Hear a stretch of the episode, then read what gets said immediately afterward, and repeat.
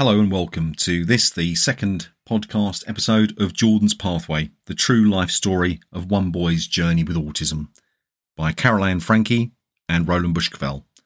And I'm your host for today, Roland Bush-Cavell. Please check out our previous podcast, which is the introduction to the book, because this is Jordon's story. And here we bring you chapter one, A Difficult Birth. And as ever, it's me, Roland Bush-Cavell, reading on behalf of Carolann Frankie. Sixteen years ago, I stood in a white walled delivery room in our local hospital, watching my second grandson Jordon being born into this world. At the time, little did we know the future trials my daughter Lisa and her partner Brian would be facing, and how difficult the years ahead would be for us all. Nor did I suspect the wonderful voyage of discovery and fulfillment that would accompany Jordon's arrival this perfectly formed and beautiful, healthy looking baby who came to life with what would later be diagnosed as autism spectrum disorder. Jordon was Lisa and Brian's firstborn and the fulfillment of all their wishes to start their own family. Even now, when I look back at the heartbreaking situations we went through to bring Jordon to this stage in life, now he is 16 years old, heartache wells up inside me and the emotional pain moves me to tears. Yet what has come with him has been a world of love, teaching us how to see life through the eyes of an autistic child and how to respect and understand someone who sees reality in a totally different way to us all. Several hours prior to my arrival in the hospital, I sat at home, just three miles away, pondering the fact that Lisa was being induced sometime in the next 24 hours, three days before her due date. Waiting for the phone call to say that her labour had commenced was a nerve wracking time.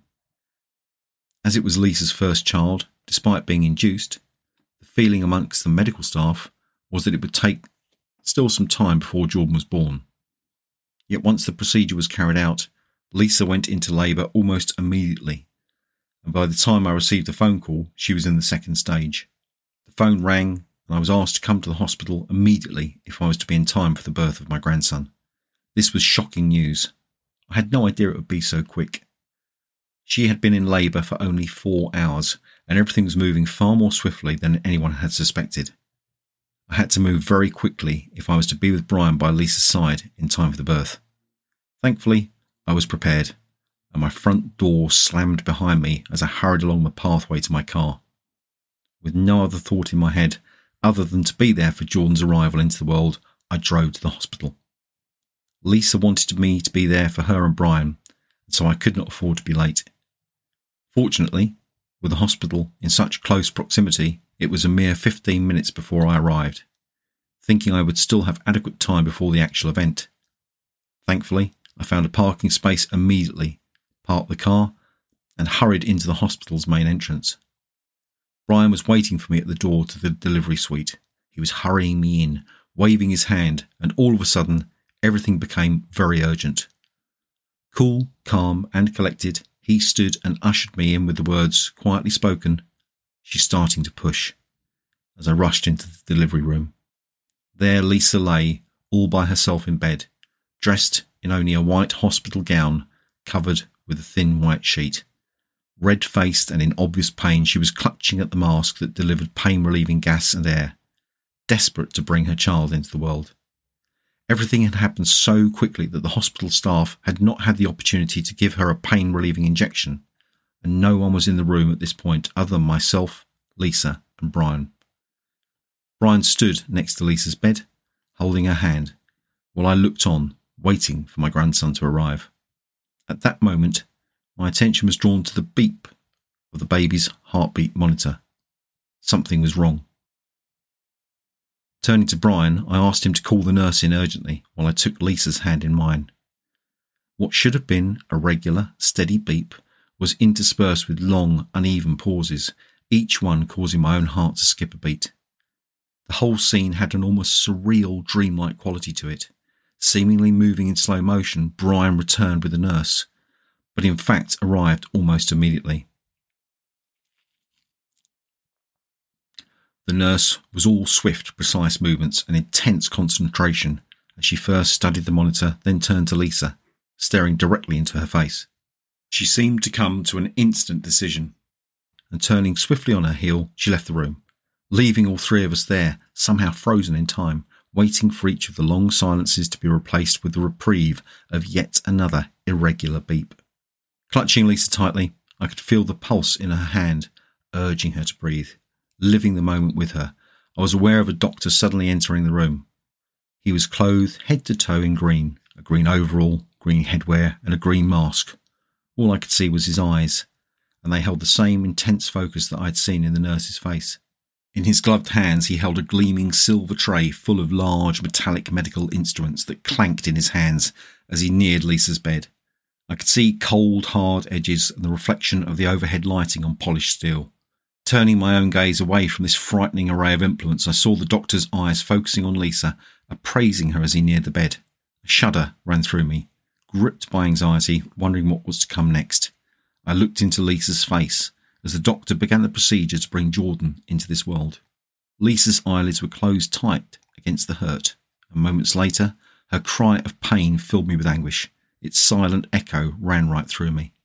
I was dimly aware of holding my breath, waiting, hoping, until, after what seemed like an age, the silence was broken by my baby grandson's first ragged cry. A wave of joy and relief for my daughter came over me. Holding back the tears, I wanted to reach out and hold her, Brian was there at her side, but all I could do was to stroke her hair and praise her as I found myself repeating over and over, He is here, he is here. Lisa's face was a strained mask, drained of all colour, skin almost completely white. I kissed her on the forehead as the nurse passed her beautiful baby into her arms for the very first time. Brian's eyes filled with tears as Lisa gently passed him the tiny form of their baby The doctor had seemingly vanished from the room, leaving almost silently as the three of us shared this unique moment. Jordon, the new centre of our little family, now held our full attention. On 18th of April 1997 at 1.18 p.m., weighing 7 pounds 10 ounces, Jordon was born into this world. I marvelled that at that point Brian, a man who is normally quite guarded with his emotions, was openly crying as he clutched Jordon's tiny form to his chest and gazed at his newborn son. I also wondered, because Brian too had suffered quite serious health issues recently, whether he had truly believed he would survive to see this moment. The air that I breathe. The months up until Jordon's birth had not been easy. Both Lisa and Brian had suffered quite worrying medical problems making the latter stages of the pregnancy difficult and sometimes traumatic. I had watched them both go through some troubling times. In the later stages of the pregnancy, Lisa had begun to feel increasingly unwell. She had complained of troubling spots in her vision, headaches, and giddiness that made her feel like she was ready to faint. Her body had begun to swell up, and her hands and feet had ballooned. At that time, she became increasingly dependent on Brian, who was doing marvellously well. Despite having a full time job, he was very supportive, and I couldn't help but admire him for diligently providing Lisa with all the help he could. But this situation was soon to end in a way that was both surprising and, as it seems even now, incredibly unfair to them both. One night when Lisa was seven months pregnant, poor Brian woke up with pains in his chest. At first, he ignored it, but he was soon in agony, fighting for each and every breath. Lisa woke up in the middle of the night to the sight of him silhouetted beside her, bathed in sweat, his face grey and gasping for air. After a flurry of desperate phone calls, the paramedics arrived, and minutes later, Brian was in an ambulance, being rushed to hospital with what was later diagnosed as a collapsed lung. Lisa and I could not work it out. Lisa said Brian had been absolutely fine when he went to bed, and he was a fit and healthy young man. It didn't make any sense. In hospital, after some chaotic activity and many attempts, the medical team managed to re inflate Brian's lung and he was kept in for observation. But this meant their roles were now reversed. While Brian recovered, it was Lisa who was providing support, travelling to visit him while she herself was unwell. Soon, though, Brian was discharged and he returned to work, but his recovery was short lived. Once more, his lung suddenly collapsed and again he found himself in an ambulance being rushed to hospital. There, five attempts were made to reinflate his lung, puncturing his chest each time, but it just wasn't working. The doctors had to make a decision and to ensure his lung did not collapse again. Brian was admitted for what was quite a major operation. You can imagine my feelings while we readied ourselves for the surgery. My mind roamed, imagining the very worst of scenarios, yet clinging to the hope that all would go smoothly and Brian would emerge fit and well. Thankfully, Brian's operation was successful, and to this day he bears a souvenir of that time a scar 18 inches long from his left shoulder blade to his lowest rib, and clustered around it the puncture marks where they attempted so many times to reinflate his lung. So, once more, Brian found himself recovering in hospital, while Lisa's own ill health meant that she had to leave her job as a nursery assistant two weeks ahead of schedule.